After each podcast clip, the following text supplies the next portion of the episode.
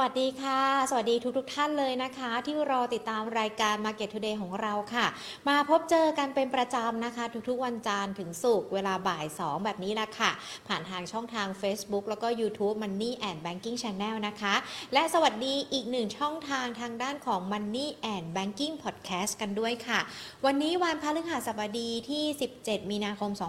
2565 นะคะ เดี๋ยวมาพูดคุยกับนักวิเคราะห์พร้อม ๆ กับการไล่เรียงประเด็นต่างๆ ที่เกิดขึ้นกันค่ะแต่ก่อนที่จะไปพูดคุยประเด็นต่างๆ ที่เกิดขึ้นนะคะ ขอบพระคุณผู้สนับสนุนหลักใจดีของเรากันก่อนค่ะ ธนาคารไทยพาณิชย์จำกัดมหาชนนะคะ ผู้ใหญ่ใจดีที่ให้การสนับสนุนรายการ Market Today ค่ะอะ มาดูกันดีกว่าว่าเมื่อช่วงค่ำคืนที่ผ่านมาเป็นอย่างไรกันบ้าง จนทำให้ตลาดหุ้นของบ้านเราวันนี้นะคะ เปิดมาเนี่ยค่อนข้างที่จะสดใสทีเดียวแล้วก็ช่วงเช้า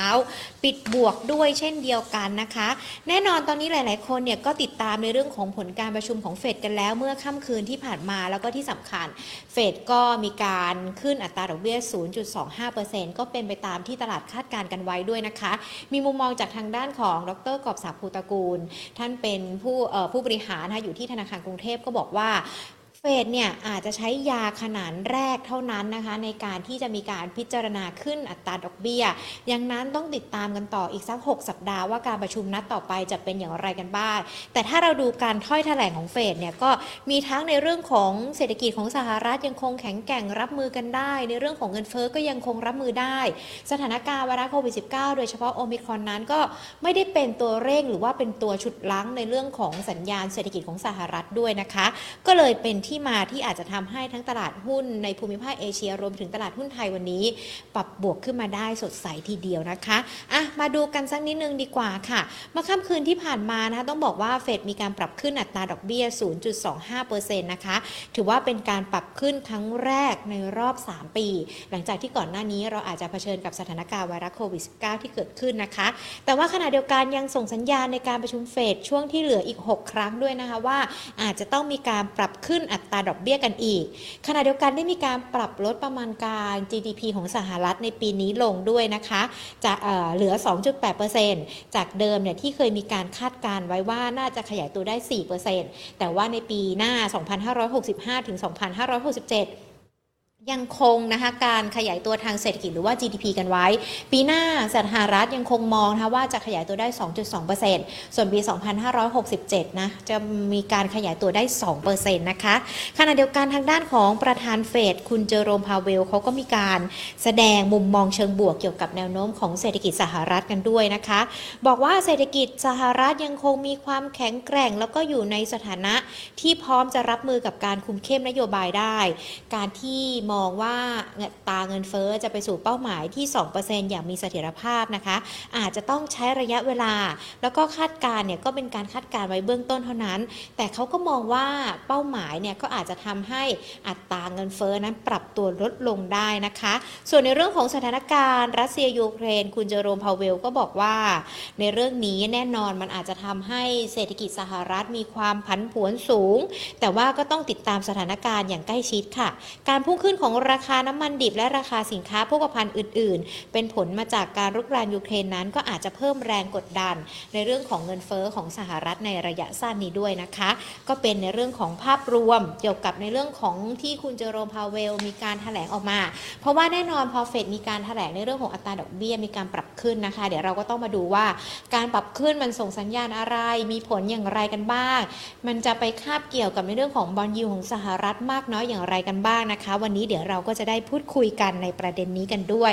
ส่วนตลาดหุ้นไทยมาดูกันสักนิดนึงดีกว่าปิดภาคเช้าเนี่ยบวกขึ้นมาได้ 16.68 จุดนะคะก็แน่นอนตอบรับในเรื่องของเฟดที่มีการปรับขึ้นอัตราดอกเบี้ย 0.25%แล้วก็ขณะเดียวกันก็น่าจะมีปัจจัยเชิงบวกมากขึ้น เกี่ยวกับในเรื่องของภาวะเศรษฐกิจไทยที่ทางด้านของสบคบอกว่า อาจจะมีการผ่อนคลายมาตรการที่เคยจำกัดกันไว้ก่อนหน้านี้ ตอนนี้ก็จะผ่อนคลายมากยิ่งขึ้นแล้วนะคะหุ้นไทยช่วงเช้าปิดกันไป 1,684.60 จุด บวกขึ้นมาได้ 16.68 จุดนะคะ มูลค่าการซื้อขายก็ประมาณ 53,000 กว่าล้านบาท ช่วงเช้าเนี่ยต้องบอกว่าดัชนีไปแตะจุดสูงสุด 1,685.71 จุด แล้วจุดต่ำสุดของช่วงเช้าก็คือ 1,677.86 จุดนะคะ สถานการณ์ต่างๆ เริ่มดีขึ้น เฟดมีการทยอยปรับขึ้นอัตราดอกเบี้ย เพื่อสกัดเงินเฟ้อนะคะ แล้วก็ในเรื่องของรัสเซียยูเครนที่เรากังวลกันมาก่อนหน้านี้ ตอนนี้ก็ดูเหมือนว่าจะมีทิศทางที่ดีขึ้น เพราะว่าทั้งสองฝ่ายเนี่ยเขาพยายามที่จะเจรจาหาข้อยุติกันด้วยนะคะ ส่วนปัจจัยในบ้านเราแน่นอนในเรื่องของการผ่อนคลาย มาตรการต่างๆ ที่เคยจำกัดกันไว้ก่อนหน้านี้ เดี๋ยวพรุ่งนี้ทางด้านของสอบคชุดใหญ่เขาจะมีการพิจารณาการ ทั้งเรื่องของการผ่อนคลายมาตรการเข้าประเทศแบบ Test and Go นะคะ โดยอาจจะเหลือการตรวจ RT-PCR ก่อน หรือว่าหลังเข้ามาเพียงหนึ่งครั้งเท่านั้น แล้วก็อาจจะมีมาตรการในเรื่องของการถอดหน้ากากอนามัย หรือว่าไม่ต้องใส่หน้ากากอนามัยในพื้นที่ที่เป็นสวนสาธารณะ รวมไปถึงในเรื่องของการจัดงานคอนเสิร์ต แต่ว่าในเรื่องของผับบาร์นั้นยังคงปิดกันอยู่นะคะ อันนี้เดี๋ยวดูกันว่าที่ประชุมในวันพรุ่งนี้ จะมีการผ่อนคลายอย่างไรกันบ้าง แต่ถ้าเรามาดูการพอมีการผ่อนคลายในเรื่องของสถานการณ์ในประเทศดีขึ้นวันนี้ AOT ก็บวกขึ้นมาได้นะคะ 1.25%ติด 1 ใน 5 อันดับหลักทรัพย์ที่มีการซื้อขายช่วงเช้า หนึ่งใน 5 อันดับหลักทรัพย์ซื้อขายช่วงเช้าสูงที่สุดด้วยนะคะ ส่วนในเรื่องของสถานการณ์อื่น ๆ กันบ้างเข้าของราคาแพงรวมไปถึงหุ้นที่อาจจะมีผลต่อในเรื่องของอัตราดอกเบี้ยกันด้วยนะคะ อย่าง K-Bank เนี่ยก็บวกขึ้นมา 0.62%นะคะ BBGI บวกขึ้นมา 0.95%แล้วก็มีหุ้น 10 อันดับที่เมื่อสักครู่นี้ขึ้นกันอยู่ที่หน้าจอนั้นก็มีการส่วนใหญ่จะเป็นหุ้นที่ปรับตัวเพิ่มขึ้นด้วยนะคะ ส่วนอีกหนึ่งเรื่องที่ยังคงต้องติดตามกันก็คือในเรื่องของข้าวของราคาสินค้าที่ปรับเพิ่มขึ้น เช้าวันนี้ดูเหมือนว่า ทางด้านของค่าไฟเนาะการประชุมกันเขาก็บอกว่าค่าไฟอาจจะมีการปรับเพิ่มขึ้นในช่วงเดือน พฤษภาคมถึงสิงหาคม อาจจะส่งผลให้ค่าไฟเนี่ยจาก 3 บาทกว่าๆต่อหน่วย ก็เป็น 4 บาทต่อหน่วยแล้ว และอีกหนึ่งเรื่องก็คือราคาไข่ไก่ที่มีการปรับเพิ่มขึ้นอีก 10 สตางค์ต่อฟองนะคะ ก็เป็นในเรื่องของมาตรการที่อาจจะกระทบกับค่าครองชีพกันด้วย ไข่ไก่ที่ปรับ เพิ่มขึ้นเนี่ยเขาบอกว่าทางสมาคมผู้ค้าไข่ไก่เขาอยากจะปรับเพิ่ม 20 สตางค์นะ แต่ว่าภาครัฐให้แค่ 10 สตางค์เท่านั้น แต่สัปดาห์หน้าเดี๋ยวจะพิจารณากันอีกรอบหนึ่งว่ามันควรจะปรับขึ้นราคาหรือไม่ ก็อย่างที่บอกไปรัฐบาลก็บอกว่าจะพยายามตึงในเรื่องของราคาหรือว่าแม้แต่ดูในเรื่องของสถานการณ์ต่างๆ ที่จะกระทบกับค่าของชีพ หรือว่าปากปากท้องของประชาชนให้น้อยที่สุดกันด้วยนะคะ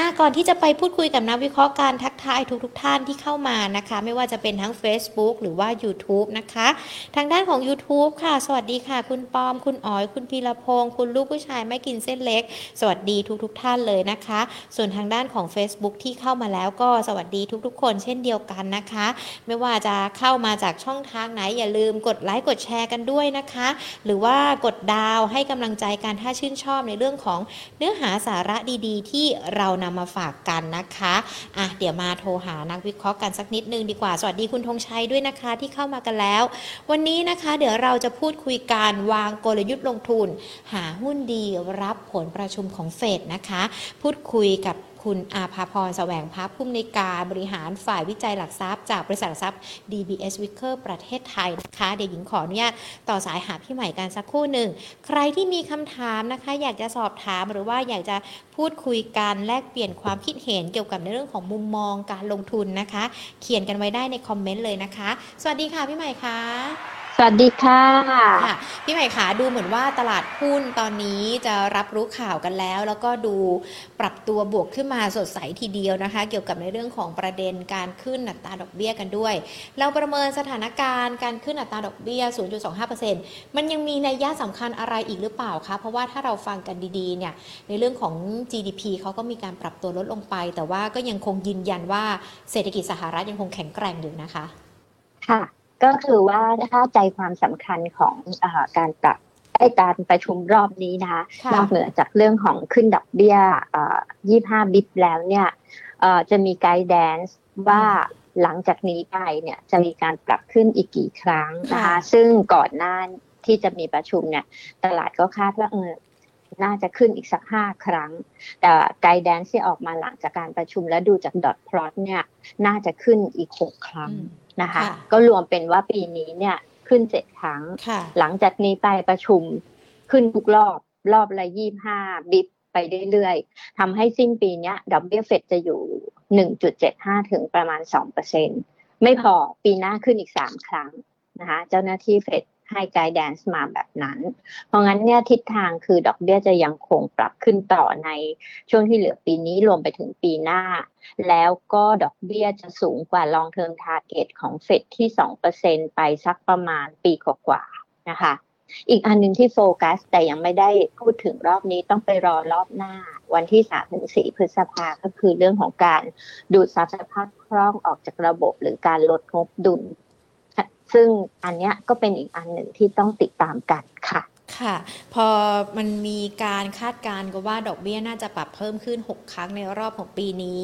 มันส่งผลในยะยังไงกับภาพรวมของการลงทุนของเราด้วยไหมคะ ก็ก็มีผลในแง่ของฟันโฟเนาะเพราะว่าตอนนี้เนี่ยตลาดเอ่อบ้านเราเนี่ย policy rate เราอยู่เอ่อ0.5เปอร์เซ็นต์ค่ะตอนนี้เฟดขึ้นขยับขึ้นมาเป็นจุดสองห้าคราวหน้าพ ฤษภาถ้าเขาขึ้นอีกเนี่ย ดอกเบี้ยเขาจะชนกับเราแหละอืมค่ะแต่หลังพฤษภาไปแล้วเนี่ย ถ้าเขาขึ้นทุกรอบเอ่อเขาก็จะสูงนำกว่าเราเราอืมนำเราทีนี้พอมันมีแกลบระหว่างเขากับเราเนี่ย มันก็มีโอกาสที่เงินจะไหลออกเหมือนกัน เพราะว่าปกติแล้วเนี่ย เงินมันก็จะออกไปหาผลตอบแทนที่สูงกว่า นะคะค่ะเพราะฉะนั้นแกลบที่กว้างขึ้นนะครึ่งหลังเนี่ยเราก็อาจจะต้องอาจับตาเรื่องของฟันฟลูกันนิดหนึ่งค่ะอืมค่ะ อันนี้มันมีความเป็นไปได้ไหมคะว่าถ้าดอกเบี้ยมันส่วนต่างกันเยอะระหว่างดอกเบี้ยของบ้านเรากับดอกเบี้ยของสหรัฐ ความเป็นไปได้ที่เราอาจจะมีการปรับขึ้นอัตราดอกเบี้ยค่ะพี่ใหม่คือถ้าดูจากสภาพเศรษฐกิจเราแล้วตอนนี้นะพี่ว่าก็เอ่อทางแบงก์ชาติหรือว่าทางเอ่อทางรัฐทางการไทยอะนะคะค่ะ ก็น่าจะลังเอาไว้ให้ขึ้นแบบ เอ่อช้าที่สุดไว้ก่อนมอืมเพราะค่ะว่า เอ่อตัวเลขการเติบโตของ GDP บ้านเราเนี่ย เดิมที่เราเอ่อเห็นตัวเลขทำกันไว้ประมาณ 3.4-3.5เปอร์เซ็นต์ค่ะเออพอมาเจอผลกระทบจากสงครามรัสเซียยูเครนเนี่ย อะไรหลาย ๆ อย่างมันก็อาจจะไม่ได้เป็นไปตามที่คาดซะทีเดียว เพราะว่าในเรื่องของอต้นทุนเอ่ยที่สูงขึ้นนะคะเรื่องของการขนส่ง เรื่องของชิปที่ขาดแคลนอะไรหลาย ๆ อย่าง แล้วก็ในเรื่องของโอไมครอนที่อาจจะมีกลายพันธุ์เข้าไปอีกที่ยังไม่จบเร็วถึงแม้ว่าไม่ป่วยหนักแต่มันก็ทำให้ทุกอย่างเนี่ยกลับสู่ภาวะปกติช้าลง เพราะงั้นเนี่ย อันเนี้ยเราก็เลยเออมองว่า สามสามเปอร์เซ็นกว่าๆที่เราทำเนี่ยอาจจะค่ะมีดาวไซด์ค่ะทีนี้ถ้าถอยลงมาอยู่สักประมาณสามเปอร์เซ็นก็ถือว่ายังต่ำกว่าเอ่อ emerging market โดยรวมอืมแล้วก็อาจจะต่ำกว่าเอ่อเอ่อ GDP ของโลก ซึ่งปัจจุบันเนี่ย IMF ทำไว้ 4.4 แต่เดี๋ยวค่ะเดือนหน้าเขาจะมีการปรับ ก็คิดว่าอาจจะปรับลงไปแถวๆสักประมาณ 4%ก็ยังสูงกว่าบ้านเรา เพราะงั้นเนี่ย คือถ้าเทียบเศรษฐกิจไทยกับเศรษฐกิจโลกเนี่ยเราก็ถือว่ายังยังโตน้อยกว่าอืมค่ะ ก็คือแบงก์ชาติอาจจะเก็บกระสุนกันไว้ก่อนแหละ รอที่จังหวะระยะเวลาที่เหมาะสมที่จะใช้จริง ๆ แล้วค่อยมาพิจารณากันด้วยนะคะ ทีนี้พอเราดูในเรื่องของอัตราดอกเบี้ยของเฟดที่มีการปรับเพิ่มขึ้นแล้ว ส่วนหนึ่งเลยมันก็จะไปอิงกับในเรื่องของอัตราเงินเฟ้อกันด้วย เราประเมินสถานการณ์เงินเฟ้อกันยังไงหรอคะ ตอนนี้เนี่ยคือเดิมเนี่ยทำเอาไว้ไม่ถึง 2%ดีนะคะค่ะก็จะน่าจะขยับขึ้นมาเป็นประมาณ 2%กว่าๆได้ ทั้งนี้ทั้งนั้นก็ขึ้นอยู่กับราคาน้ำมันด้วยว่าเอ่อจะยืนสูงระดับเกินร้อยเหรียญเนี่ยไปนานแค่ไหนอืมเนาะมันก็ต้องไปผูกกับเรื่องของเอ่อรัสเซียยูเครนค่ะนะคะถ้าสองประเทศนี้เขาเจรจากัน แล้วบรรลุข้อตกลงเรื่องหยุดยิงได้เร็วอ่า เงินเฟ้อมันก็อาจจะไม่ได้แรงมากอย่างที่คิดนะคะค่ะแต่อย่างไรก็ตามเนี่ยอัตราดอกเบี้ยแท้จริงของประเทศไทยปีนี้ยังไงก็ติดลบอืมค่ะอืมเพราะว่าเราคิดว่ายังไงเงินเฟ้อเนี่ยเอ่อน่าจะอยู่ระดับประมาณ 2%บวกลบ ขณะที่ policy rate บ้านเราเนี่ย 0.5%ใช่ไหมค่ะอัตราดอกเบี้ยนโยบายขึ้นครั้งหนึ่งก็จุด75 ก็ยังต่ำกว่าเงินเฟ้ออยู่ดีค่ะค่ะทีนี้พ อพูดถึงตัวสงครามรัสเซียยูเครนเนี่ยมีอัปเดตนิดนึงที่เป็นไปในทางที่เป็นความหวังในทางบวก เออใช่ใช่ใช่เราก็ดีค่ะใจนะ เพราะว่าเราก็ไม่อยากให้มีสงครามเนาะค่ะเขาก็พูดถึงตัวออสเตรียโมเดลค่ะ อืมซึ่งอันเนี้ยจะเป็นสูตรที่ทางยูเครนเนี่ยเขาอ่าจะเสนอในการเจรจากับรัสเซียเพื่อปิดฉากสงครามค่ะก็คือว่าทางออสเตรียเนี่ยเขาใช้รัฐธรรมนูญที่ว่า ประเทศเขาเป็นกลาง เขาจะไม่เข้าร่วมกับกลุ่มพันธมิตร ด้านการทหารใด ๆ ไม่ให้ต่างชาติมาตั้งฐานทัพในประเทศค่ะอันนี้คือออสเตรียโมเดลแบบร้อยเปอร์เซ็นต์อืมแต่เขาบอกว่ายูเครนจะเอามา adapt ค่ะว่าเอ่อจะไม่เข้าร่วมนาโต้พูดง่ายๆเนาะแล้วก็แต่จะขอมีกำลังทหารค่ะทั้งทัพบกทัพเรือของตัวเอง ซึ่งตรงนี้ยังไม่รู้ว่ารัสเซียจะยอมไหมอืมก็ต้องติดตามกัน ค่ะ ดูเหมือนว่าสถานการณ์จะดีขึ้น แต่ก็ยังคงมีคำว่า แต่ว่าอีกฝั่งหนึ่งเนี่ยเออใช่จะยอมด้วยหรือเปล่าแต่เราก็หวังนะคะว่ามันน่าจะคลี่คลายมากขึ้น เพราะว่าวันนี้ก็ดูเหมือนตลาดก็ให้ความหวังกับในเรื่องนี้นะเลยตอบรับขึ้นมาเป็นในเรื่องของการลงทุนที่อาจจะเป็นเชิงบวกมากยิ่งขึ้นแต่ก็นิดนึงนะ คือถ้าดูอันก็ค่ะนิดนึงนะอืมอันนี้ให้หมายเหตุเอาไว้ว่าค่ะตลาดยุโรปในวันนี้ก็บวกดี แต่ว่าดาวโจนส์ฟิวเจอร์ส บวกไม่ค่อยเยอะเท่าไหร่นะอืมค่ะอืมก็ยังคงรอความชัดเจนกันอยู่ด้วย อีกหนึ่งเรื่องค่ะพี่ใหม่ที่เราดูกันเนี่ยคุยกันทั้งในเรื่องของอัตราดอกเบี้ยที่อาจจะมามีผลกับในเรื่องของดอกเบี้ยบ้านเรากันด้วย ก็ยังคงประเมินกันไป ในเรื่องของทิศทางเงินเฟ้อรวมไปถึงสถานการณ์รัสเซียยูเครนที่เรายังคงรอความหวังกันอยู่ ในเรื่องของอัตราดอกเบี้ยพอเวลามีการเปลี่ยนแปลงที มันก็จะมีผลต่อเนื่องต่อในเรื่องของบอลยูด้วยพันธบัตรค่ะอันนี้มันมันจะมีอิทธิพลหรือว่ามันจะมีผลการเปลี่ยนแปลงมากน้อยยังไงกันบ้างไหมคะคือถ้าเราดูเอ่อตัว US bond yield 10 ปี ในช่วงค่ะสักสองสัปดาห์ที่ผ่านมาก่อนประชุมเฟดนะคะ มันก็ขึ้นมาตลอดเลยอืมเออจาก 1.7 ไปพีคที่ 2.2 แต่วันนี้หลังประชุมเฟดแล้วก็ถอยลงมานะคะค่ะก็เหมือนกับว่าก็มีแบบว่าเอ่อมีการเอ่อปรับนะคะไปเพราะว่ามันเป็นมันมันเหมือนกับว่าเป็นไปตามคาดอืมอะไรอย่างเงี้ยนะค่ะคะเอ่อเพ ราะฉะนั้นบอลยิวที่ขึ้นมาเนี่ย ถ้าถ้าดูจากสองอาทิตย์ที่แล้ว คิดว่ามันขึ้นมาจากสองเรื่องคืออันที่หนึ่งคือดอกเบี้ยสหรัฐกำลังจะปรับจากอืมอ่าปรับจากไอ้ตรงที่มันต่ำเป็นประวัติการณ์เนี่ย เป็นค่ะขาขึ้นอะค่ะอันนี้ก็เลยทำให้บอลยิวขึ้นกับอีกอันหนึ่งเนี่ย มีข่าว นะคะมีกระแสข่าวว่ารัสเซียเนี่ยเขาหนุนให้นักลงทุนเนี่ยขายพันธบัตรสหรัฐแล้วก็เข้าไปซื้อทองคำอืมเอออันเนี้ยค่ะพอมันมีข่าวอันนี้ออกมาเนี่ยก็เลยทำให้นักลงทุนในตลาดโลกเนี่ยมีการขายบอลค่ะออกมานะคะก็เลยทำให้อยู่เอ่อตัวบอลยิวเนี่ยมันเด้งขึ้นคือ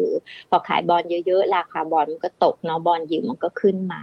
ขณะที่ราคาทองคำเนี่ยไปในทิศทางตรงข้ามกับราคาบอลราคาบอลอืมตกราคาทองขึ้น แต่ณค่ะขณะเนี้ย พอสถานการณ์รัสเซียยูเครนมันเอ่อมีความหวังในทางบวกมากขึ้น ประกอบกับเฟดก็ขึ้นดอกเบี้ยไปแล้วในการประชุมก็เลยอาจจะเอ่อมีการถอยลงในในระยะสั้นๆนี้นะคะสำหรับค่ะตัวบอลยิวอืม ค่ะ ก็ดูแล้วเนี่ยก็น่าจะเป็นปัจจัยที่เกิดจากสถานการณ์ที่เกิดขึ้น แล้วก็เป็นเขาเรียกว่าเกิดการเปลี่ยนแปลงที่เป็นปกติ ไม่ได้มีนัยยะอะไรที่ต้องทำให้เกิดความกังวลต่อในเรื่องของการลงทุน ใช่ค่ะตอนค่ะตอนนี้นะคะอ่าก็ก็เพราะว่าไอ้สิ่งที่เราคิดว่ามันเป็นความเสี่ยงอืมไม่ปกติ ก็ ไม่ใช่เรื่องดอกเบี้ยนะ เพราะดอกเบี้ยอืมเรารู้มันมาตั้งหลายเดือนแล้วเนาะค่ะตั้งแต่ปีค่ะที่แล้วอะแต่ก็เรื่องสงครามนี่แหละ คือเป็นอะไรที่มันยังมีความไม่ยังลุ้นแน่นอนยังลุ้นยังลุ้นค่ะค่ะอะต่างประเทศนะคะก็เป็นปัจจัยต่างๆ ที่เราติดตามกันมา แล้วก็เป็นปัจจัยที่เกิดขึ้น ทั้งเป็นปัจจัยที่เรารู้มาก่อนคาดการณ์กันได้ กับอีกหนึ่งปัจจัยที่อาจจะต้องลุ้นกันว่า หลังจากนี้ทิศทางจะเป็นอย่างไรกันด้วยนะคะ พอมองย้อนกลับมาในบ้านเรากันบ้างแน่นอนเมื่อสักครู่นี้เราแตะกันไปแล้วว่าในเรื่องของภาวะเศรษฐกิจ อาจจะยังชะลอตัวหรือว่าอาจจะยังโตน้อยกว่าในประเทศอื่น ๆ แต่ว่าตอนนี้การผ่อนคลายเตรียมผ่อนคลายมาตรการต่างๆ กันแล้ว มันจะช่วยเสริมไหมคะในเรื่องของการลงทุนบ้านเราในช่วงนี้อะค่ะที่ว่าเซนติเมนต์ก็จะดีขึ้นนะอืมเพราะว่าเดี๋ยวรอดูที่ประชุมสบคชุดใหญ่วันค่ะพรุ่งนี้ 18 มีนา เพราะว่าตอนนี้เนี่ยมีการชงเรื่องให้พิจารณาผ่อนปลน Test and Go ค่ะ นะคะ ก็จะให้ตรวจอ่า RT-PCR RT-PCR ครั้งเดียว แล้วก็อ่าตรวจ ATK อีกทีนึงอืมตอนค่ะอ่าห้าวันไปละหลังจากเข้าประเทศนะคะ แล้วก็คนที่จะเข้าไทยก็ลดวงเงินประกันสุขภาพจากห้าหมื่นดอลเป็นเหลือหนึ่งหมื่นดอลนะคะทีนี้อีกอันหนึ่งก็คือว่าเอ่อ ที่มีข่าวว่าเข้าสวนสาธารณะต้องใส่แมสอืมอะไรเนี่ยรู้สึกค่ะเขาจะมาแก้ข่าวแล้วนะ ว่าไม่ใช่ไม่ใช่ค่ะไม่ใช่อย่างนั้นอืมเพียงแต่ว่าเป็นหนึ่งใน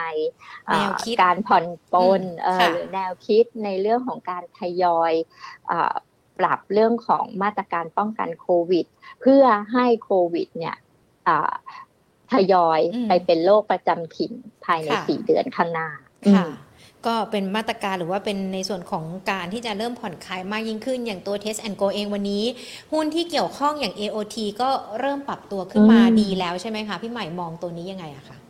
พี่เนี่ยเอ่อพี่มองว่าเอ่อทีม reopening นะคะก็ค่ะก็ยังก็ยังมีความน่าสนใจนะที่ค่ะคิดว่า เพราะส่วนตัวเองก็เชื่อว่าในที่สุดเนี่ยเอ่อโควิดมันก็จะ กลายเป็นโรคประจำถิ่นอืมนะคะเพราะนี่เราก็ผ่านมาแบบสองปีกว่าแล้วเนาะค่ะก็คิดว่ามองไปข้างหน้าเนี่ย คงไม่นานมาก นะคะที่โควิดจะอ่อนกำลังแรงลงแล้วกลายเป็นโรคประจำถิ่นได้เหมือนพวกไข้หวัดใหญ่อะไรเงี้อืยมเพราะงั้นถ้าหุ้นใน sector ที่เกี่ยวกับ reopening เอ่อมีการอาถอยลงมา มีการพักฐานเนี่ยก็เป็นอะไรที่น่าสะสมมากทีเดียวค่ะค่ะ ซึ่งถ้ามาดูกันวันนี้มันก็ดูเหมือนจะมีแต่ AOT นี่หรือเปล่าคะที่น่าจะเข้าไปเก็บได้หรือว่ายังมีตัวเอ่ออื่นๆด้วยค่ะอ่า ตัวตัวตัว reopening ที่ที่เรามองอยู่นะคะ ก็มี AOT นะคะค่ะอันนี้ลงทุนเนาะอืมเอ่อโรงพยาบาลที่รับคนไข้ต่างชาติเยอะๆ BS BDMS อืมอะก็น่าสนใจ BEM ก็น่าสนใจนะค่ะ BEM เนี่ยค่ะ เพราะว่าก็ก็ได้เอ่อเกี่ยวข้องกับเรื่องของโควิดเหมือนกัน หรือแม้แต่พวกเอ่อให้เช่าพื้นที่ค่ะช้อป ช้อปปิ้งมอลล์อย่าง CPN อะไรพวกเนี้ยอืมก็ก็ถือว่าอยู่ในธีมที่เกี่ยวข้องด้วยนะคะค่ะก็ก็หุ้นหลายตัวดู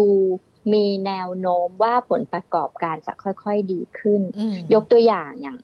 CPN เนี่ยค่ะล่าสุดที่ Analyst คุยกับทางบริษัทนะคะคือช่วงโควิดหนักๆเนี่ยเขาให้ส่วนลดค่าเช่า 5-60%นะคะปีที่แล้วก็ถอยลงมาเหลือประมาณ 40%ได้โดยประมาณ ปีนี้ส่วนลดค่าเช่าก็น้อยไปอีก อาจจะเหลือสัก10-20%ค่ะปีหน้าเนี่ยคงไม่มีส่วนลดค่าเช่าเก็แล้วบเต็มแค่เออเก็บเต็ม แค่เฉพาะส่วนเนี้ย มันก็ทำให้เออร์เน็งเนี่ยกลับมาเติบโตจากค่ะเอ่อ ฐานที่ต่ำได้เยอะพอสมควร เพราะงั้นเราก็เลยคิดว่าเออเออก็ยังน่าสนใจอยู่ค่ะอืมค่ะ อันนี้จะเป็นหุ้นในกลุ่มที่อาจจะได้รับปัจจัยบวกจากการผ่อนคลายข้อจำกัดต่างๆ แล้วก็ Test and Go ต่างๆ ด้วยนะคะ ก็จะเป็นหุ้นที่เกี่ยวข้องกับกลุ่ม reopening แต่ว่าขณะเดียวกันถ้าเรามองกันในช่วงสั้นนี้นะคะ รับรู้ผลการประชุมของเฟดกันไปแล้วด้วย ในช่วงสั้นมันยังมีวิธีการหรือว่ากลยุทธ์การลงทุนสำหรับนักลงทุนในช่วงนี้ยังไงดีคะพี่ใหม่ ก็ถ้าเราดู sector ที่เกี่ยวข้องค่ะกับเรื่องดอกเบี้ยก่อนเนาะก็คือเป็นที่เอ่อเป็นที่รู้กันแหละว่า ถ้าดอกเบี้ยขาขึ้นเนี่ย มันจะเป็น sentiment บวกกับกลุ่มค่ะแบงก์อืมเพราะว่าปกติแล้วแบงก์เวลาปล่อยสินเชื่อก็จะอิงดอกเบี้ยลอยตัวซะเยอะค่ะขณะที่ทางฝั่ง source of fund เขาเนี่ยจะเป็นเงินฝากที่เป็นเอ่ออิงอัตราดอกเบี้ยที่เป็นฝากประจำเป็นส่วนใหญ่ เพราะงั้นค่ะต้นทุนก็จะขึ้นช้ากว่า นั้นสำหรับกลุ่มแบงก์เองเนี่ยเราก็มองว่าด้วยสถานการณ์ต่างๆเนี่ยคิดว่าน่าจะเอ่อผ่านจุดต่ำสุดมาแล้วอืมสำหรับปีนี้ก็เอ่อทั้งสินเชื่อทั้งกำไรก็น่าจะเติบโตได้เอ่อถึงแม้จะไม่หวือหวามาก แต่ก็น่าจะเอ่อดีขึ้นนะคะ ตัวที่เป็น top pick เราเลยเนี่ยก็จะมีตัว K-Bank ค่ะนะคะแบงก์ใหญ่ ถ้าเป็นแบงก์เล็กเราชอบแบงก์ที่ปันผลสูงอย่างอย่างทิสโก้เนี่ยปันผลสูงยิวประมาณสัก ตอนนี้ก็น่าจะสักเจ็ดเปอร์เซ็นเพราะเขาจ่ายเจ็ดบาทสิบห้าตังค์อืมปีปีที่แล้วปีนี้ก็น่าจะพอๆกันค่ะส่วนตัวที่เป็น dark horse นะเป็นแบบว่าพวกมามืดใน sector นี้ ก็มี TTB เพราะที่ผ่านมาเนี่ย TTB วุ่นวายอยู่กับการควบรวมจาก T-Bank ตอนนี้เสร็จไปแล้วค่ะนะก็ก็สามารถจะมาโฟกัสเรื่องการเติบโตได้มากขึ้นค่ะ ค่ะ อย่างตัวราคาเป้าหมายของ TTB ล่ะคะ จากก่อนหน้านี้อาจจะถูกกดดันด้วยสถานการณ์ต่างๆ ความวุ่นวายต่างๆ แล้วตอนนี้ราคาก็ 1 บาท 33 สตางค์นะคะ พี่ใหม่มองมองการเติบโตของเขาหรือราคาของเขาจะอัพขึ้นมาได้สักประมาณเท่าไหร่ล่ะคะคือตอนนี้เราให้ target price ที่บาท 77 ตังค์นะคะ ความน่าสนใจของเขาคือตอนนี้ trade ต่ำ book อยู่แค่อืม0.6 เท่า book ค่ะปันผลเนี่ยยิวประมาณสักสามเปอร์เซ็นต่อปีก็ไม่ขี้เหร่เนาะค่ะแล้วก็กำไรปีนี้เนี่ยน่าจะโตเป็นเลขสองหลักได้นะคิดว่าอืมจากปีที่แล้วโตแค่สามเปอร์เซ็นปีนี้ค่ะอาจจะสิบกว่าเปอร์เซ็นต์ได้ทำค่ะไมพี่ใหม่ถึงมองว่ากำไรเขาจะ up ขึ้นมาเป็นเลขสองหลักได้ล่ะคะคือเอ่อ ปีนี้เนี่ยเขาบุกในเรื่องของการเติบโตของสินเชื่อมากขึ้นอืมเพราะช่วงควบรวมเนี่ยมันเหมือนกับค่ะว่าเขาต้องจัดบ้านนะเนาะค่ะมันก็ยังไม่ค่อยได้ไปทำการตลาดข้างนอก ปีเนี้ยก็ก็น่าจะเอ่อตรงเนี้ยดีขึ้น รายได้ที่เกี่ยวกับเรื่องของเออค่าฟรีต่างๆ ก็ก็จะดีตามมาอืมนะคะเพราะค่าฟรีส่วนหนึ่งเนี่ยมันเกี่ยวกับเรื่องของสินเชื่อด้วยค่ะส่วนอีกอันหนึงคือเรื่อง provision คือเอ่อ ช่วงปี 2 ปีที่ผ่านมาเนี่ยตั้ง provision ไว้เยอะนะคะหลาย ๆ แบงก์ก็เป็นแบบนี้ เพราะงั้นปีนี้เนี่ยถ้าตั้ง provision น้อยลงเนี่ยกำไรก็มีโอกาสที่จะเติบโตได้ค่ะอืมค่ะ อันนี้ก็จะเป็นหุ้นที่เกี่ยวข้องกับในเรื่องของการประชุมของเฟดหรือว่าแม้แต่ดอกเบี้ย ยังมีตัวอื่น ๆ ที่อาจจะได้เป็นอันนี้ส่งส์ทางอ้อมด้วยไหมคะพี่ใหม่เอ่อถ้าพูดถึงค่ะเรื่องของตัวเอ่อธีมอื่นนะคะค่ะก็ก็จะมีเรื่องของเอ่อ มันก็จะมีอีกกลุ่มหนึ่งนะ ที่คนคนที่ไม่ชอบความเสี่ยงมากอืมแล้วก็มองว่าความไม่แน่นอนเรื่องสงครามยังคงมีอยู่เนี่ยเขาอาจจะอยากจะ stay defensive หมายถึงว่ายังอยากจะอยู่ในกลุ่มที่แบบว่าเอ่อเสี่ยงน้อย อิงกับการอุปโภคบริโภคหรือว่า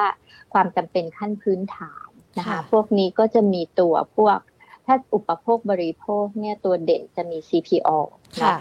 แล้วก็ถ้าเป็นโรงพยาบาล ก็นึกมี BDMS BS พูดไปแล้วนะค่ะคะแล้วก็มีกลุ่มสื่อสารอือืมมสื่อสารกลับนี่มาเป็นแล้วใช่ไหมใช่ใช่ค่ะทีนี้ตัวที่ถ้าเราดูจากสัญญาณเทคนิคประกอบด้วยตัวที่ยืนแข็งแรงมากก็คือ InTouch ค่ะอืม InTouch อืมเป็นตัวที่ยืนแข็งแรง เราก็ไม่ค่อยผันผวนตามตลาดมากนัก นะคะค่ะนอกจากนั้นอาจจะมี property บางตัวที่เอ่อไม่ว่าตลาดจะลงแค่ไหนนะ ราคาหุ้นก็ยังยืนเหนือเส้น 200 วันได้อยู่ตลอด อย่างเช่น Asian Property SC Asset พวกเนี้ย เพราะเข้าปันผลดีอืม Dividend Yield ประมาณ 5% 6 6%ต่อปีนะคะค่ะแล้วก็เอ่อ earning ปีที่แล้วโตได้ นะคะท่ามกลางวิกฤตโควิดอืมปีนี้ก็ยังน่าจะโตได้ต่อ เพราะว่าทั้งคู่เนี่ยมีความโดดเด่นเรื่องบ้านแนวราบอืมแสดงว่าปีนี้บ้านแนวราบน่าจะมา น่าจะกลับมามาต่ออืมอืมาต่อคือช่วงค่ะช่วงโควิด เนี่ย แนวสูงคอนโดเนี่ยเอ่อเอ่อเรียกว่าสลดไปพอสมควร ซบเซาไปพอสมควรค่ะเพราะว่าค่ะคน work from home ก็อยากจะอยู่บ้านแนวราบมากกว่าอืม เออแล้วเทรนด์เนี่ยตอนนี้เนี่ยอย่างออฟฟิศพี่ก็ยังเพิ่งทำเซอร์เวยกันอยู่เนี่ยว่าหลังจากหมดโควิด แล้วเราจะเอายังไงกันดีค่ะเราจะกลับมาทำงานออฟฟิศไหม หรือว่าจะจะเป็นไฮบริดค่ะที่ว่า tendency มันจะเป็นแบบไฮบริด hybrid นะมากกว่าก็คืออมเนอนเนาะค่ะเออเข้าออฟฟิศบ้างอยู่บ้านบ้างอะไรเงี้ยค่ะซึ่งอันเนี้ย มันทำให้ความต้องการซื้อบ้านแนวราบเนี่ยมีมากขึ้นอื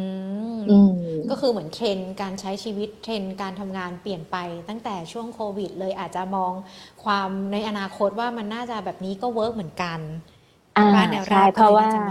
ค่ะไอ้ไอ้สองปีกว่าที่ผ่านมาเนี่ย ช่วงแรก ๆ เราฉุกเราหุกหน่อยตอนทำ work from home แต่ตอนเนี้ยมันอยู่ตัวค่ะการประชุมด้วยเอ่อ ผ่านระบบออนไลน์เนี่ยเราคล่องแล้วเดี๋ยวนี้ใหม่ ๆ เราก็แบบเอาวเดี๋ยวค่ะหลุดเดี๋ยวงงอะไรค่ะอย่างเงี้ยตอนนี้ก็เรียกว่าทุกคนคล่องแคล่วแล้ว พี่ว่ามันก็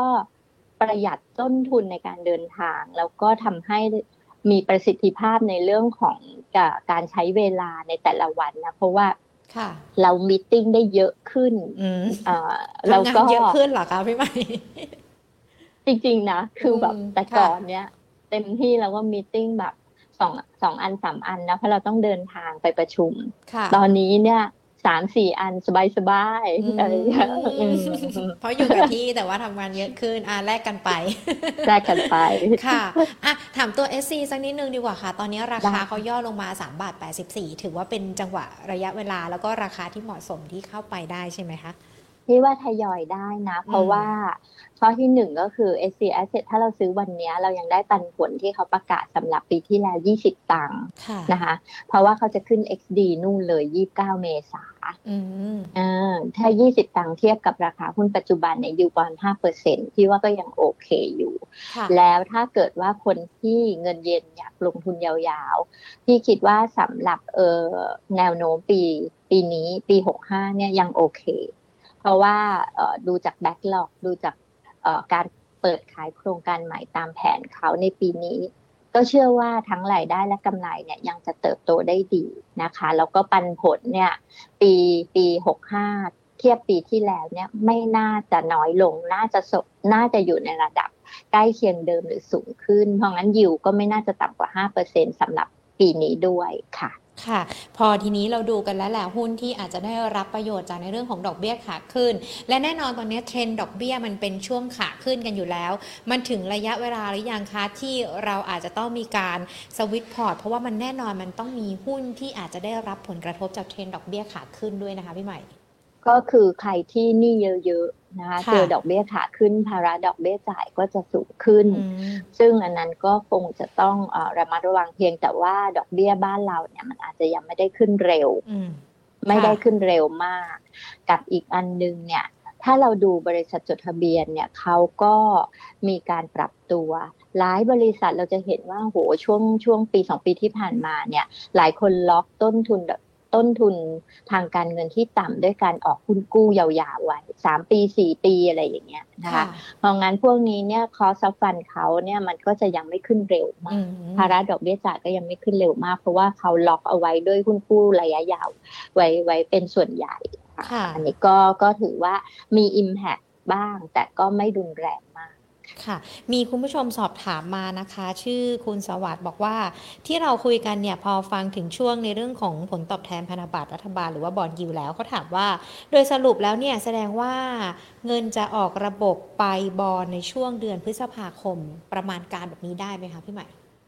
เอ่อพฤษภาเนี่ยจะเป็นช่วงจังหวะที่เอ่อดอกเบี้ยไทยกับดอกเบี้ยอเมริกาเท่า ๆกันอืมเอ่อค่ะพี่ว่าครึ่งปีหลังน่ะต้องระวัง คือค่ะหลังเดือนห้าไปแล้วเนี่ยก็ก็ต้องระวังแล้วค่ะอาจจะเพราะต้องว่าใช้มันค่ะเชิญค่ะพี่ใหมัม่นจะมีแกลบมันจะมีแกลบแล้วอืมเอ่อยิ่งยิ่ง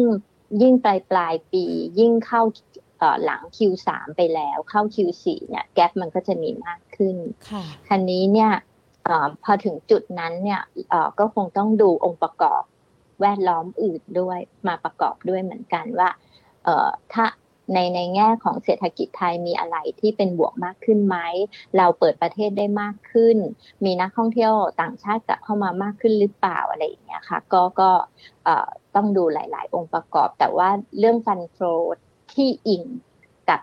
เอ่อเรื่องของดอกแกลของอัตราดอกเบี้ยไทยกับอเมริกกับ US เนี่ยค่ะค่ะ ก็มีโอกาสที่จะไหลออกค่ะอืม ก็คืออาจจะต้องมามองวิวกันอีกหนึ่งรอบ คือช่วงนี้อาจจะเป็นการติดตามจากสถานการณ์ที่เกิดขึ้นแล้วก็คาดการณ์กันนะคะ ว่าทิศทางจะเป็นอย่างไร ถ้าอย่างนั้นเองเรามองโดยรวมเป้าหมายต่างๆ ที่เกิดขึ้นล่ะคะพี่ใหม่ในเรื่องของฟันโฟที่เราอาจจะต้องติดตามกันด้วย แล้วก็เพราะว่ามีในเรื่องของแกลบของดอกเบี้ยด้วย เป้าหมายดัชนีในปีนี้ของเรายังคงดีอยู่ใช่ไหมคะยังดีอยู่ค่ะค่ะของทาง DBS นี่ยังให้ไว้ที่พันแปดนะคะอืมค่ะ เรายังให้ไว้ที่พันแปดร้อยจุดโดยเอ่อมองว่าปีนี้เนี่ยกำไรของบริษัทจดทะเบียนในตลาด โดยรวมเนี่ยจะโตค่ะประมาณสี่เปอร์เซ็นจากค่ะจากปีที่แล้วนะคะปีที่แล้วนี่โตเป็นร้อยกว่าเปอร์เซ็นต์ปีนี้ก็โตสี่เปอร์เซ็นต์นะคะเพราะฐานปีแล้วสูงขึ้นค่ะแล้วก็ตัวเอ่อตัว target ของอ่า PE เนี่ยเราให้ไว้เท่ากับสิ้นปีที่แล้วระดับปิดเลย เพราะฉะนั้นเอ่อ ประมาณ 1,800 จุดเนี่ยก็ยังยังเป็นไหลที่เราเล็งเอาไว้อยู่ แต่ก็ต้องขึ้นอยู่กับสมมติฐานว่าสงครามระหว่างรัสเซียยูเครนเนี่ยน่าจะจบภายในระยะเวลาอันสั้นด้วยเนาะค่ะ ภายในอันสั้นก็คือน่าจะช่วงครึ่งปีแรกนี่ใช่ไหมคะ ยาวไปไหม อยากจะให้จบภายในเดือนมีนาโอ้อืมอีกประมาณสักสิบกว่าวันเดี๋ยวลองมาสิบลุ้นกว่ากัวันนมีนาเมษาเนี่ยแหละค่ะเอออะไรก็เกิดขึ้นได้ แสดงว่าพันแปดนี่เราอาจจะได้ไปเห็นช่วงปลายๆหรือเปล่าคะพี่ใหม่คิดว่าน่าจะเป็นครึ่งปีหลัง อืมค่ะ ครึ่งปีหลังเราเริ่มเห็นทิศทางความสดใสของตลาดหุ้นกันแล้วด้วยนะคะ และขณะเดียวกันเห็นพี่ใหม่ก็บอกว่าจริง ๆ แล้วเนี่ยนอกเหนือจากการที่เราไปลงทุนมีหุ้นต่างๆ มากมายที่นักลงทุนเข้าไปเลือกลงทุนตามจังหวะระยะเวลาได้แล้ว อีกหนึ่งหุ้นกลุ่มที่น่าสนใจอย่างช่วงที่ผ่านมาก็เข้าก็น่าสนใจอย่างหุ้นในกลุ่มของเทคโนโลยี ก็ยังน่าสนใจอยู่ใช่ไหมคะ ในขณะนี้คือถ้าเป็นธีมหลักในการลงทุนของทาง DBS Group Research เลยเนี่ย เอ่อธีม Metaverse ธีม Cyber Security เนี่ยยังค่ะเป็นหนึ่งในธีมที่เราแนะนำให้ลูกค้าเอ่อซื้อลงทุนอยู่นะคะเพราะมองว่ามันเป็นมันเป็นเทรนด์เลยแหละว่าเอ่อชีวิตเราก็คงจะเกี่ยวข้องกับเรื่องพวกนี้มากขึ้นเรื่อยๆนะคะค่ะทีนี้พอมาดูในตลาดหุ้นไทยเนี่ยไอ้เอ่อธีมละธีมตรงเนี้ย มาทาบดูว่ามีหุ้นอะไรที่เกี่ยวข้องกับเรื่องของเทคบ้างเนี่ยหุ้นหุ้นไทยอาจจะไม่ได้มียังไม่เยอะมากนะอืมเออค่ะแล้วก็อาจจะแบบเฉียวๆเนาะอืมไม่ได้เป๊ะๆซะทีเดียวค่ะนะคะเราก็เลยลองลองอาคัดกรองมาว่าอย่างเช่นกลุ่มอิเล็กทรอนิกส์เนี่ยคนที่เกี่ยวเกี่ยวๆก็จะมี KCE ซึ่งอันนี้เขาจะค่ะเอ่อเขาจะเอ่อทำในเรื่องของเอ่ออิเล็กทรอนิกส์ที่ใช้ในรถยนต์ในยานยนต์ค่ะนะคะแล้วก็ HANA HANA ก็จะเป็นอ่าที่เกี่ยวกับทุกพวกสมาร์ทโฟน แล้วก็มียานยนต์ด้วยค่ะ SECURE SECURE ก็จะเป็นพวกนำเข้าซอฟต์แวร์ที่เกี่ยวกับ Cyber Security อะไรเงี้ยก็ค่ะก็จะมีประมาณประมาณหนึงแต่ไม่มากค่ะ แต่ 3 ตัวที่พี่ใหม่พูดมา KCE HANA หรือว่าแม้แต่ s e c u r e เนี่ย ราคามันเพิ่มขึ้นมาค่อนข้างที่จะสูงทีเดียวนะคะ ความแกร่งของราคาก็มีเหมือนกัน มีมีค่ะค่ะคือทั้งเอ่อจริง ๆ KCE HANA เนี่ยถอยมาเยอะเหมือนกัน เพิ่งจะมาอืมขึ้นเอาวันสองวันนี้เนาะเพิ่งค่ะจะมี rebound ค่ะอย่าง KCE เขาก็เอ่อมีปัจจัยกดดันเกี่ยวกับเรื่องของการหาโรงงานใหม่ แล้วมันก็เลยมีปัญหา defect ก็คือ ยังไม่ค่อยเข้าที่เข้าทางเท่าไหร่ แต่เขาก็คิดว่า ณ สิ้นไตรมาสหนึ่งปีเนี้ยมันน่าจะคลี่คลายค่ะเอ่อได้ได้พอสมควรแล้วค่ะส่วนตัวฮาน่าเองก็ถอยลงมาเหมือนกัน เพราะว่าเอ่อตัวฮาน่าเองก็มีเรื่องของลงทุนใน silicon carbide ซึ่งอืมมันก็ช่วงแรก ๆ มันก็จะมีเอ่อเรียกว่า ค่าใช้จ่ายเกิดขึ้นแต่ยังไม่ทำรายได้ว่างั้นนะคะแต่แต่ anyway ตอนนี้ก็คือหลายอย่างก็เริ่มดีขึ้นแล้วนะคะค่ะแล้วก็เรื่องปัญหาชิปขาดแคลนที่กดดันอยู่ค่ะค่ะ ก็โดยภาพรวมที่คิดว่าถ้าสำหรับการลงทุนระยะกลางถึงยาวเนี่ย หุ้นสองตัวนี้ก็ยังน่าสนใจอืมทั้งหลายค่ะทั้งปวง แต่ถ้าพูดถึงช็อตเทอมแม้แต่ตลาด โดยรวมเองเนี่ยก็ยังต้องระมัดระวังความไม่แน่นอนอืมเพราะฉะนั้นถ้าเราดูเรื่องของเทคนิคเนี่ย ก็คือตอนเนี้ยข้อดีคือตลาดกลับไปยืนเหนือเส้น 200 วันที่พันหกยี่สิบได้แล้วค่ะแล้วก็เส้น5วันตัดเส้น10วันขึ้นไปได้ อันนี้ก็ถือว่าโอเค แต่ก็ยังจะติดที่ว่าเอ่อจะผ่านในส่วนของ แนวต้านพันหกร้อยแปดสิบขึ้นไปได้หรือเปล่านะคะอืมก็คือถ้าไม่ได้ก็อาจจะมีการแกว่งลงอีกรอบ ทีนี้ถ้ามีการแกว่งลงเนี่ย มันจะมีจุดสต็อปที่ประมาณหนึ่งพันหกร้อยหกค่ะ แกว่งลงเนี่ย ค่ะ ไม่ควรหลุดหนึ่งหกหกศูนย์อ๋อหนึ่งหกหกศูนย์นะอ่า เนาะค่ะก็คืออย่าหลุดหนึ่งหกหกศูนย์ได้ก็จะดีค่ะค่ะ เพราะว่าถ้าหลุดเดี๋ยวจะถอยไปเจออีกทีหนึ่งพันหกร้อยต้น หรือว่าโลหลุดไปอีกพันห้าแปดสิบไปอีกหลุดไปอีกซึ่งถ้าหลุดไปตรงนั้นแล้วเนี่ยมันมักจะนิวโลด้วยนะ อือืมมเพราะว่า เพราะว่าโครงสร้างณปัจจุบันเนี่ยมันยังไม่ได้แข็งแรงมาก ค่ะ เออ พอมันไม่แข็งแรงมากแล้วเกิดมันถอยแรง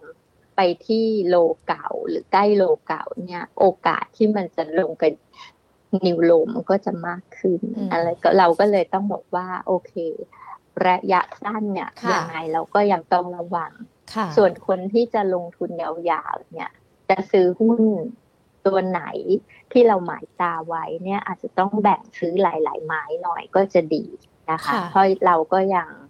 เรียกว่า ต้องถนอมตัว แล้วก็อย่าเพิ่งหมดหน้าตักในช่วงนี้ค่ะค่ะ ถึงแม้ว่าสัญญาณจะปรับตัวดี แต่ก็ยังคงมีจุดที่ต้องระวังปัจจัยที่ต้องระวังกันด้วย ตอนนี้ทยอยซื้อเป็นไม้ๆตามที่พี่ใหม่แนะนำนี้ก็น่าจะเป็นคำแนะนำที่สามารถทำให้ทุกคนนำไปปรับใช้กันได้นะคะ วันนี้เราพูดคุยกันเนี่ยมีทั้งในเรื่องของภาพรวม การลงทุนที่เกิดขึ้นปัจจัยต่างๆ ที่เกิดขึ้นนะคะ แล้วก็มีทั้งหุ้นที่เกี่ยวข้องกับผลการประชุมของเฟดด้วย หุ้นธีมของ reopening ที่จะรองรับกับปัจจัยในประเทศที่เกิดขึ้น รวมไปถึงหุ้นที่แตะกับหุ้นในกลุ่มของเทคโนโลยีที่น่าจะสามารถทำกำไรได้ในทั้งระยะกลางแล้วก็ระยะยาวด้วยนะคะ พี่ใหม่คะตอนนี้มีคำถามหลากหลายคนเนี่ยสอบถามเข้ามาทั้ง Facebook แล้วก็ YouTube นะคะ เดี๋ยวหญิงหยุดขออนุญาตหยิบยกคำถามจากใน Facebook กันก่อนนะคะ อย่างคุณหน่องคนเหนือเนี่ยเขาถามมาว่าเซ็ตพรุ่งนี้จะขึ้นต่อไหมเมื่อสักครู่นี้พี่ใหม่อธิบายกันไปแล้วนะว่า จะเป็นอย่างไรแล้วก็ดูจุด stop loss ยังไงกันด้วยนะคะ คุณบอยสมิธสอบถามตัว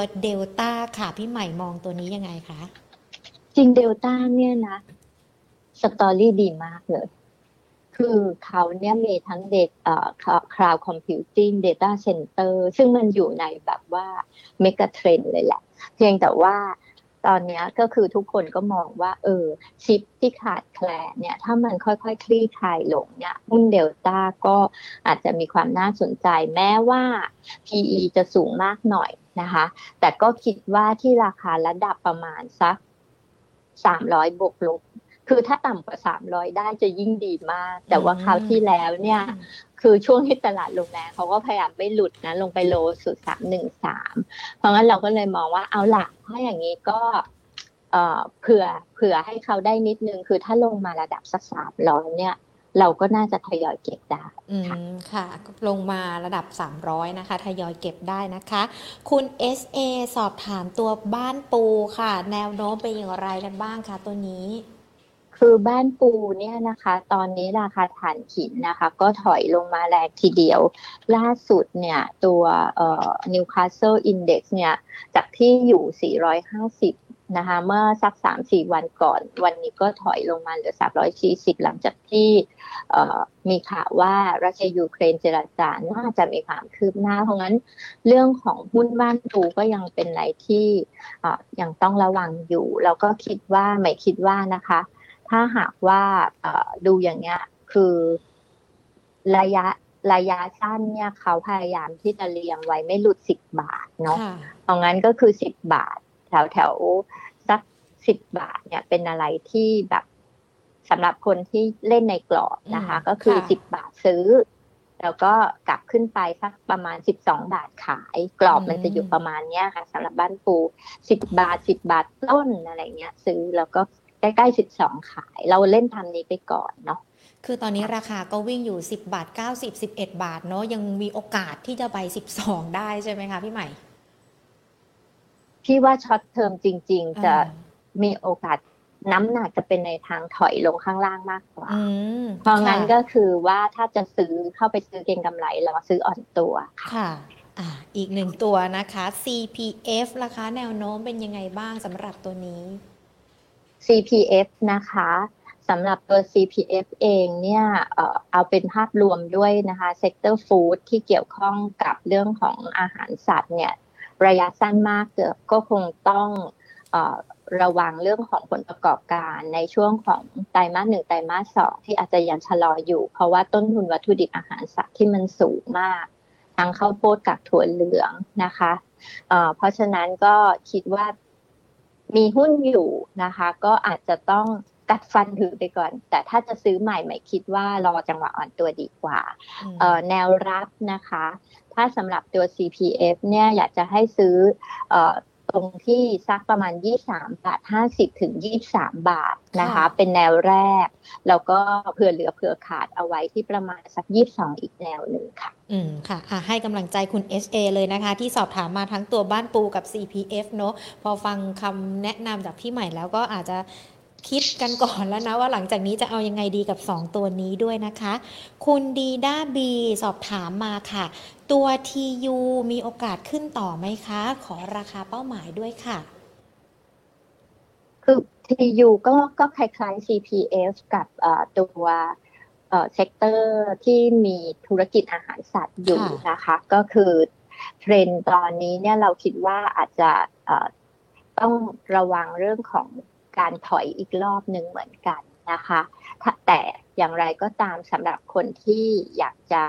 ซื้อเพิ่ม หรือว่าไม่มีหุ้นแล้วอยากซื้อเนี่ยลงมาแถวๆสัก18บาทบวกลบเนี่ยหมายว่าก็ก็สามารถที่จะเริ่มสะสมได้ค่ะ ค่ะ ขอแนวคือต้านเอาเอาลุกเนี่ยเขาโอเคนะมคือในแง่ของของตัว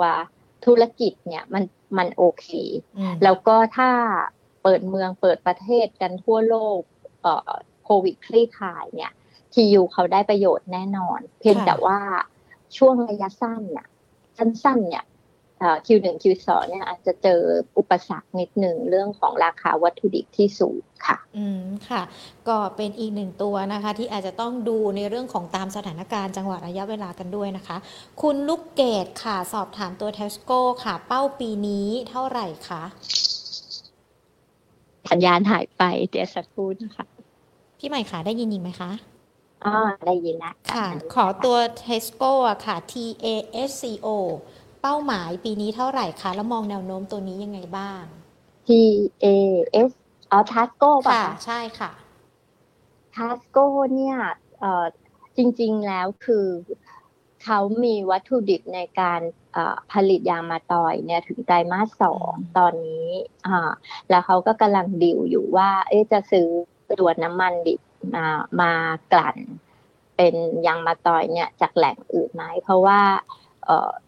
ช่วงที่ผ่านมาเนี่ยเขามีปัญหาก็คือว่าซื้อจากเวเนซุเอลาไม่ได้แล้วนะค่ะเพราะว่า เพราะว่าเขาเอ่อเขา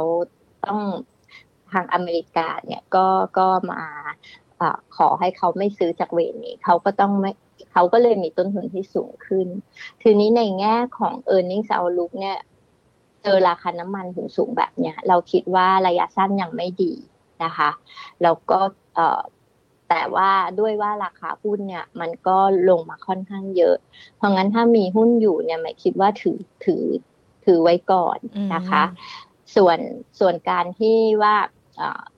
แนวโน้มจะจะเป็นยังไงเนี่ย ตอนเนี้ยคิดว่าทางบริษัทเองก็พยายามหาวัตถุดิบแหล่งใหม่ แล้วเขาก็บอกว่า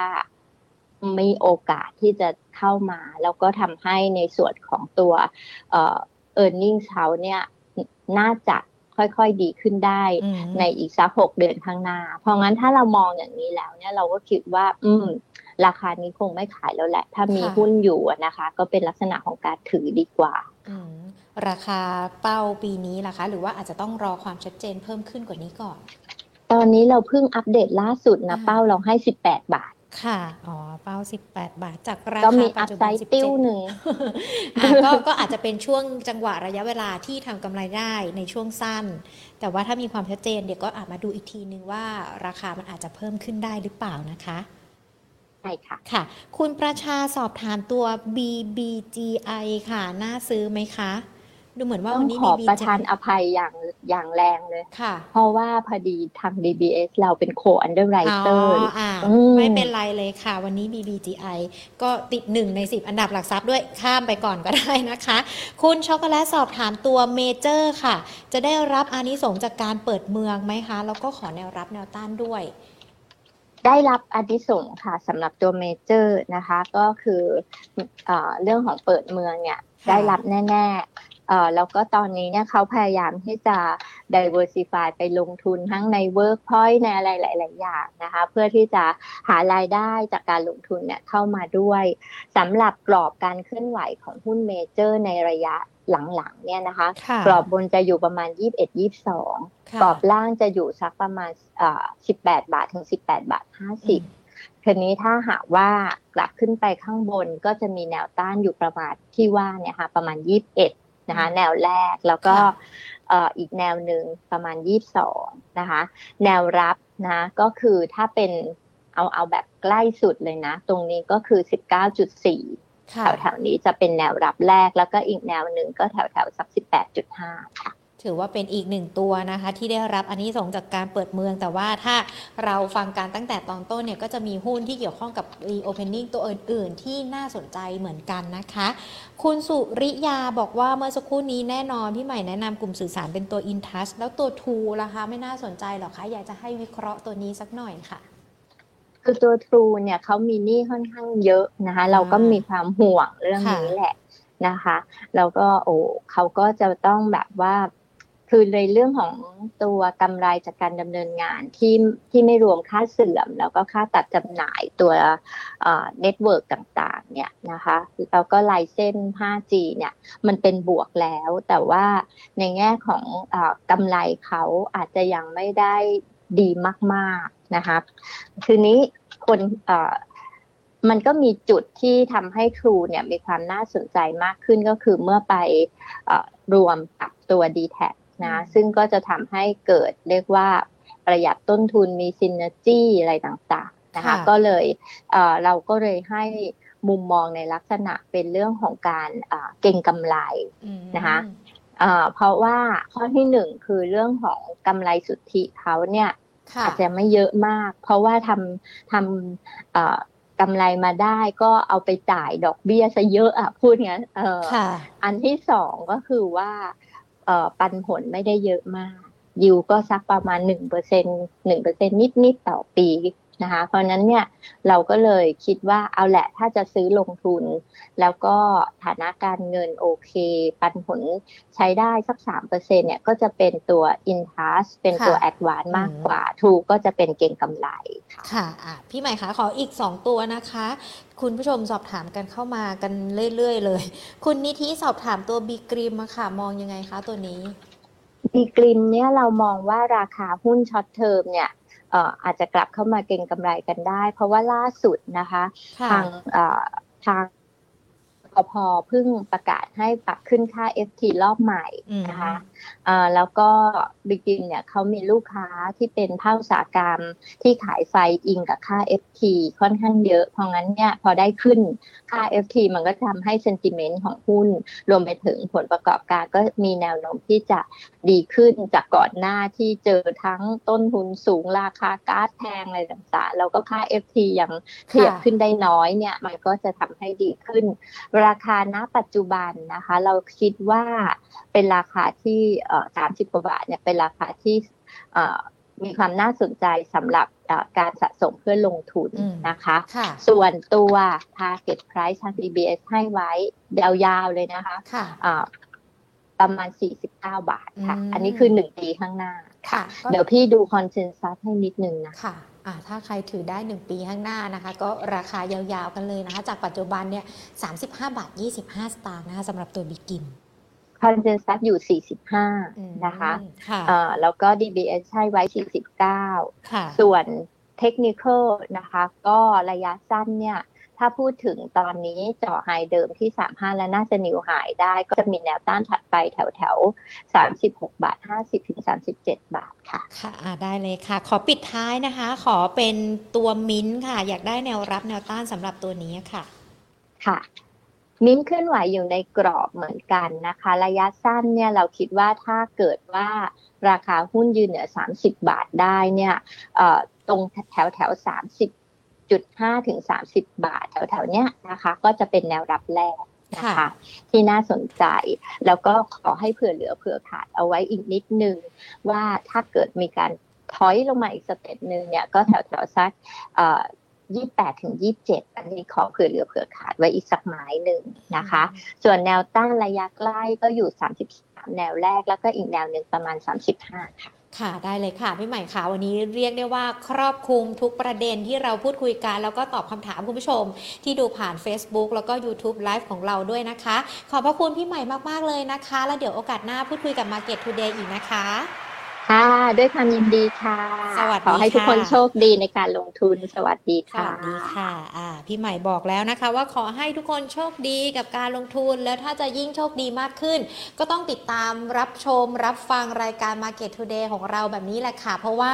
เราจะมีการพูดคุยกับนักวิเคราะห์เป็นประจำทุกๆ วันจันทร์ถึงวันศุกร์นะคะ ไล่เรียงกันตั้งแต่ประเด็นต่างๆ ที่เกิดขึ้นในประจำวัน หรือว่าแม้แต่ประเด็นที่จะคาดการณ์ไปสู่ในเรื่องของการลงทุนในอนาคตได้ วันนี้เราก็มาพูดคุยกันนะคะ หัวข้อหลักๆ เลยก็คือในเรื่องของผลการประชุมเฟดวิเคราะห์กันว่าอัตราดอกเบี้ยจะเป็นอย่างไรกันบ้าง แล้วก็หาหุ้นที่น่าจะตอบรับในเรื่องของอัตราดอกเบี้ยขาขึ้นได้นะคะ รวมไปถึงถ้าอ้างอิงจากปัจจัยในประเทศในเรื่องของการผ่อนคลายข้อจำกัดต่างๆ หุ้น reopening ก็จะกลับมากันอีกหนึ่งรอบด้วย และในขณะเดียวกันพี่ใหม่ก็บอกว่าตอนนี้กระแสเทคโนโลยีเมตาเวิร์สกำลังมา หุ้นที่เกี่ยวข้องกับเทคโนโลยี ถึงแม้ว่าในบ้านเราจะยังคงมีไม่เยอะ แต่ยังคงมีหุ้นที่เข้าไปเลือกลงทุนได้ในระยะกลางรวมไปถึงระยะยาวนะคะ วันนี้เนี่ยได้มาถึง 3 กลุ่มเลยนะที่จะทำให้คุณผู้ชมคุณผู้ฟังทุกๆคนเนี่ยสามารถเลือกเข้าไปลงทุนกันได้นะคะ พร้อมกับปัจจัยต่างๆ ที่เกิดขึ้นด้วย ดังนั้นเองเนี่ยเชื่อว่าวันนี้หลาย ๆ ท่านนะจะได้รับข้อมูลที่เป็นประโยชน์แล้วก็นำไปปรับใช้